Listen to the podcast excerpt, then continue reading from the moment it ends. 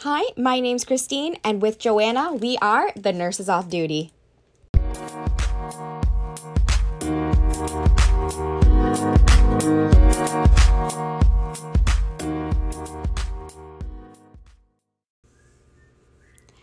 Thank you so much, everybody, for tuning back to our podcast. We have a very, very special guest today. His name is Ryan Lee. I actually met him uh, in nursing school, and we were on the like nursing association together, and then um, we've been friends ever since. He has a really cool journey. He started obviously in hospital nursing, um, and then he went to the community in like this dentist, maxillary sedation uh, nurse, and then he also works in endoscopy. He's worked a few um, jobs in the retirement home and nursing home and also in the hospital and then he also teaches. So he's done a lot for the last like year that we just graduated and things like that too. So i can't wait to share his story how he got the jobs what the jobs entail and also um, why he loves them so much. So thank you ryan for being here with me today and let's jump into the episode. So thank you so much ryan for being our special guest today. Do you want us to start off with telling us a little bit about yourself and where you're consolidated, where you're working now, and kind of your like cool journey about getting all your amazing jobs, your three jobs. sure. Um, well, I graduated in 2018. Um, I consolidated on Seven West, which was basically a gyne plastics, oncology, burns. There's like eight different services. It was just a mix of everything. It's a really tough floor. I yeah. find there's so many off services, and I would say that in 70s is very it's tough. like every service, and you just add on oncology to the end, and it becomes a new service, and then oncology is just by themselves, and just there's this binders and binders for like notes for different um, surgeries, uh, surgeries, and different services. Mm-hmm. So many people to call. Um, I learned a lot there. I think it was a really good starting floor for me. Um, but then after I graduated, decided not to work within the hospital first. I started out with like staffing agency, got my ACLS, um, started working for a private oral maxillofacial company, uh, mostly just doing um, sedation with propofol and other sedatives, um, mostly just wisdom teeth. Mm-hmm. Um, and then I also started at the Queensway in September. Around that time, it was just on a gen surg floor, um, mostly ortho and gen surg, um, all that basic stuff. I didn't know that actually. Do you still work there now, or no? No, no. Okay. I I resigned in December, before when I got the job offer in January to start my endoscopy. Okay. Um, so I started in January. Um, left the Queensway. I was still doing um, the private dental oral maxillofacial surgery clinic a little bit. It was more casual. Mm-hmm. And September was also the time when I started um, uh, being a lab instructor for the University That's of awesome. Yeah. Um, and then that's me basically where I am now after like. But didn't you do? You also did uh, this nursing, and you were like charge nurse of like a retirement home too. Yes, that was with and the staffing agency. Okay. I did like a couple shifts, and then I got the Queensway offer quite early, mm-hmm. just because like there weren't really any new grad or anything. Yeah. It was the one year where. Did they, they stop the new they grad? They stopped new grad just because none of the units wanted to employ full time offers because they can't offer that. Yes. And it's really hard to budget that in. Yes. So I had like the new grad guarantee where it was three months full time and it was after um so basically you follow a nurse for three months and then you do the full assignment and then they're supposed to offer you a full time after. But again, you know, it's not fair for a new grad to come in and steal a full time versus people who have been working part time on the floor for five, ten years. Um, so they offered me like a part time, but it was also hard because you're only guaranteed guaranteed one shift per two weeks, and then yeah, eventually you get a new grad, but it's really hard without the new grad because I, I'm seeing like new nurses on the floor who didn't have the new grad and they're from different units and stuff like that. And it's just hard to get the pace and get the meds and get your time management and all that stuff. But there are like, you can request extra shifts and stuff, but it's super hard. So it must be hard, like, not getting it, you know? It kind of was. Especially if you didn't. If you didn't get a job on like Seven West, or even if you did get a job on Seven, it'd still be hard to adapt as like or yeah. like a new nurse. Okay, so my next question it really amazes me. Like, how do you schedule your three different jobs? You know, have a personal life, have a social life, and just like get enough sleep. Like, what's your schedule like on a like a daily basis, or uh, weekly, monthly? I don't know. I mean, the transitioning from like the Queensway to the Ottawa Hospital that was that was a major like it was very difficult trying to get the time off. I'm like, I had to sign my contract, get everything done within the first couple weeks of January. It's a lot easier now because I was part time in January for the Ottawa Hospital, Okay. which means I actually there's technically another job hiding in there. I was also working at the dental clinic at the Civic, Okay. which nobody really hears about. Don't even know that existed. It's like a, it's like a fully sedation by anesthesiologists. It's Okay. where people with disabilities, learning, um, learning problem, learning issues, or um, did you? And then did you just apply online? Like, how do you even find out these jobs? uh, they found out that I worked for the private company. So once they know that you work for like an area and you're part time Wow. within like the institution, you are technically allowed one part time, one casual Okay. for two different areas. It's Which is different for me because when I got hired, I think um, at the Civic they didn't al- like I was part time too, but they didn't allow me to get anything else. I would have to give that one up. So I don't know. Oh, if it was different. It's somewhere. I think it's in the collective agreement. I Okay. don't know. Okay, I'm one of the reps now. I'm just like, so now you know more about it, yeah. yeah. Okay, Um, which is the Ontario Nurses Association, what you're like legally allowed to do and like stuff like that. yeah. I was just a So it's good to know your just to like legal those- agreement, yeah. those one month education days just to learn about everything. It's great because reading that book is very difficult.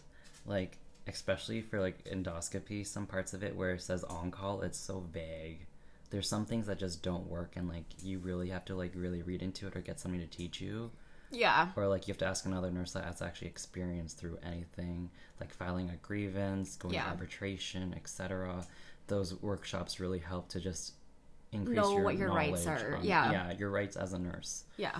um but going back to the scheduling i was part-time then but then i ended up being full-time in endoscopy i did the oral maxillofacial sedation clinic on a casual basis and uh, i was also casual with the university just teaching labs whenever i would get called in uh, but teaching labs is mostly just from like September to like January because for that rotation at the U Ottawa main campus, it was all medical surgical nursing and like sometimes I would do evaluations for um, um, first year or second year nursing courses. That was That's mostly awesome. it. I want to try to get into that. Yeah. like the med-surg stuff. That's cool. And I know a lot of nurses like using that scheduling app, the whatever shift app. Yeah, yeah, yeah. Like But- I use shift work. Yeah. With the, just the, the there's the moons and the crescents and stuff. Yeah. I don't do that because all my jobs now are day shifts or three hour lab teachings or 10 hour shifts or on call. Mm-hmm. So that means I can all just I can just use my Google Calendar and I can have three separate calendars combined into one Yeah. that are just color coded. It looks hectic, but like you just make it work sometimes. Yeah. Like I've never really had scheduling conflicts. Like you have to Oh. choose your priority job and then give up your extra time to the other jobs. Okay. Do you ever feel bad saying no? Like, do you say no a lot to the other jobs? I do frequently say no, but like Yeah.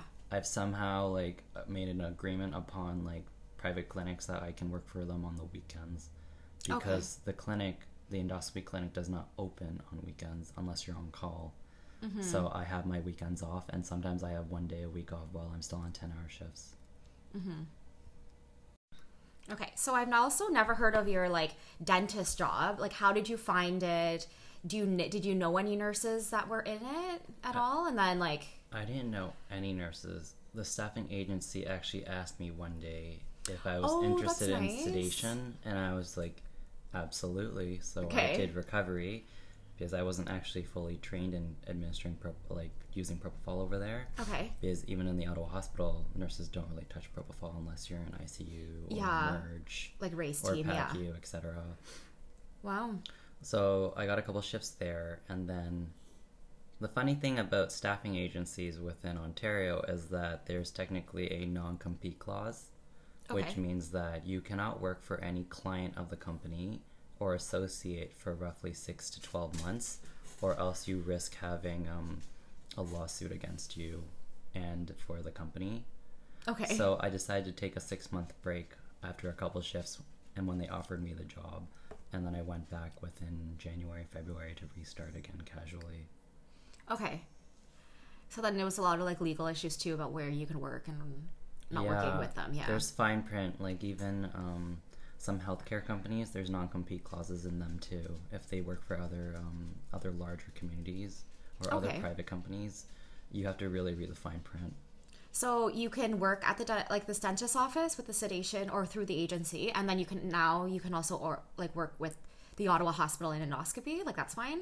Yeah, because they never they never sent people to the Ottawa hospital, Oh, okay, and okay. it was past the six month mark because I worked at the Queensway for six months. Oh, gotcha. Okay, cool. So another job that you have is being a lab instructor at the University of Ottawa, and I think that's super cool. Um, do you guys follow like a curriculum? How do you you know know what to teach? And do you guys prep for like? Does anybody tell you how to teach, or you know you follow a textbook? Like how do you prep for a typical day in the lab? Well, remember that textbook you got in nursing school?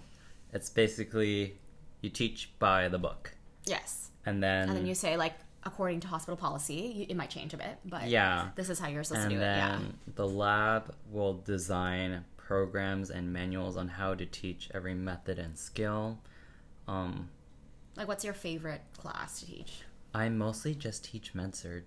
Mm-hmm. I mostly just teach med-surg skills. I like med-surg though. Yeah. So it's like It's inserting, mostly- a- is it IVs and NGs and things like IVs, that? NGs, um, bandaging, wounds, complex wounds, dry to wet, wet to dry, um, adding in Silvercel, etc. So do you get like, do you have to collaborate with the, because usually with lab teachers, there's like two or three and then we break up into groups. Do you have to meet up with these other profs to, you know, decide who's going to teach what? That, you know? No, the day I get called in, I'm just I figure out what lab I'm teaching. I prep for it. I read a couple of the chapters if I need to. Go over the skills, make sure they're up to date, um, and I try to teach the skill to my best of my abilities. Sometimes I'll add in hospital methods, but tell them you should always go by the book within the lab Yes. because you are evaluated by the book in the lab, Yes. But in the real life, you need to follow the hospital policy. hospital About how to institutional do it. policy. Yeah. and you need to make your critical decisions about yourself and your practice. Mm-hmm. Um, I guess getting these jobs, you just apply everywhere as much as you can. The more you apply, like don't wait for your dream job like just apply get the experience and then see Yeah. what you need for that yeah, applying for a want. job means that you wouldn't have missed an opportunity. And after a couple interviews, you start to progress really well at answering questions to the best of your ability. you get good at it right? Yeah. okay. Okay so one of the last questions is what is your favorite part of the job? Like why you still continue working there? Um, you know what you find rewarding out of the jobs? And then your least likely um, as part of the job. I think the best part of my job was realizing that with an endoscopy that it's ever changing. You never just go by the book. Things change. What nursing school taught me was only a fraction of what I'm learning now. Like I'm consistently studying, I'm learning new techniques, learning more anatomy and physiology that we never specialized in. There's some chapters that you skip in nursing school that you should really read. You learn more about like certain parts of the body, um, how sedation goes into it all, and how positioning affects everything. It's just an ever changing environment, and I'm just constantly learning. mm-hmm. The least part of my job is, I think, the assumption as a male nurse that I'm still either being envisioned as, hello, I'm your physician, or are you a nursing student? Okay I mean, half the, Interesting. half the time I'll still be confused for the doctor, and then I'm like, no, no, no, I'm your nurse. okay And then half the time they're like, they're asking me, Do are you a nursing student? you feel like you have to introduce yourself hi I- I, am ryan i'm your nurse today like yeah, I have to say, hello, my name is Ryan. I'm the registered nurse that'll be admitting you today. mm-hmm. Just because I know I look young, but like people that go into endoscopy, it's usually after maybe a, many, many years of either ICU, emerge, or they have prior endo experience. I am the youngest person on my unit. interesting Even after like three or four hirings, Mm-hmm. I'm still the youngest. So like I don't think this is gonna like really go away until I maybe start getting gray hair Okay. or start getting more wrinkles. Okay. Wow. It's just something that's like, it's not the best part of the job, or burnout. Burnout was worst.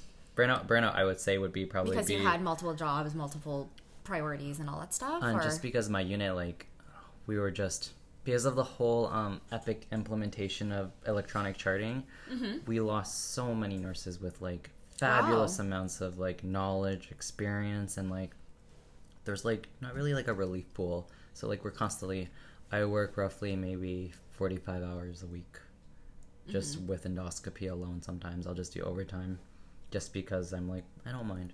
Okay. I'll just get in more hours. Okay, one of the things you touched up on is being like a male in nursing. Um, how do you feel about being a male student in nursing compared to like being like a nurse right now? Does it prevent you to you know to apply to any opportunities? Does it you know like is there a difference? Do you find that you get treated differently from females Well, per se? I don't know. I would say as a nursing student, it was probably the worst part because, especially in maternity, but you have to be understanding of your patient. Some people have religious views Mm-hmm. where they just can't have a male nurse, and I'm like, I completely understand. and that also goes with like male doctors. Like it's not just nursing; it's Yeah. everybody. Yeah. It is. Other than that, it's just sometimes the male will always be assumed to be the physician, I find, within certain cases. Or they'll ask you if you are maybe sometimes a PSW, because sometimes sometimes their badges I don't think they're big enough. Sometimes like the RN part. Oh, okay. It I just, just- as as an- yeah. Okay. There's just minor confusions that we have to like clarify. I mean, that's why you introduce yourself. You try to create that therapeutic relationship with your patient. And most of the time, they're apologetic for misunderstanding. It's like when you can you can make assumptions about your patients by accident sometimes, Mm-hmm. or just by like how things work out. Okay. Other than that, it's not. It was probably still the worst as a nursing student because I was I had no choice but to do those placements. Mm-hmm. But then working within the professional field after you graduate, I find sometimes that it is hard, but then we just work through it. I mean, Like, what would you tell um, a guy who wants to go into nursing? Like, just do it. Like, will there be stigma? Like, you know, things like that. Like, what would you tell them? I mean, you, you can If also you like just, nursing, just do it. yeah, you can overcome those stigmas. yeah. Um, be a nurse that really loves your job. Introduce yourself with your name, your title, and just work with it. Mm-hmm.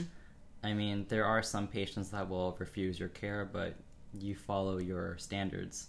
You can say, that's completely fine. Let me go find another nurse that'll take care of you. Mm-hmm. It's just by your nursing standards, and if they refuse your care, it's fine. Yeah. You can, t- you can ask them why if you really want to get into it. But You just find kinda tell- else. There's other yeah. nurses that can do the job too. Mm-hmm. Okay. Okay, so thank you so much, Ryan, for being our special guest. If you guys have any questions about this episode or you want to learn more, you can um, ask us at the Nurses Off Duty on Instagram, and we'll also have Ryan and Cass's um, links down below. Uh, Cass is also an A2 vascular uh, surgery nurse, and we just like to thank her for sending in her questions. Um, and yeah, I think we're gonna go eat. So remember, let's be nurses who help other nurses, whether that's Right, on, on- or off, off duty. duty. Thanks. Bye.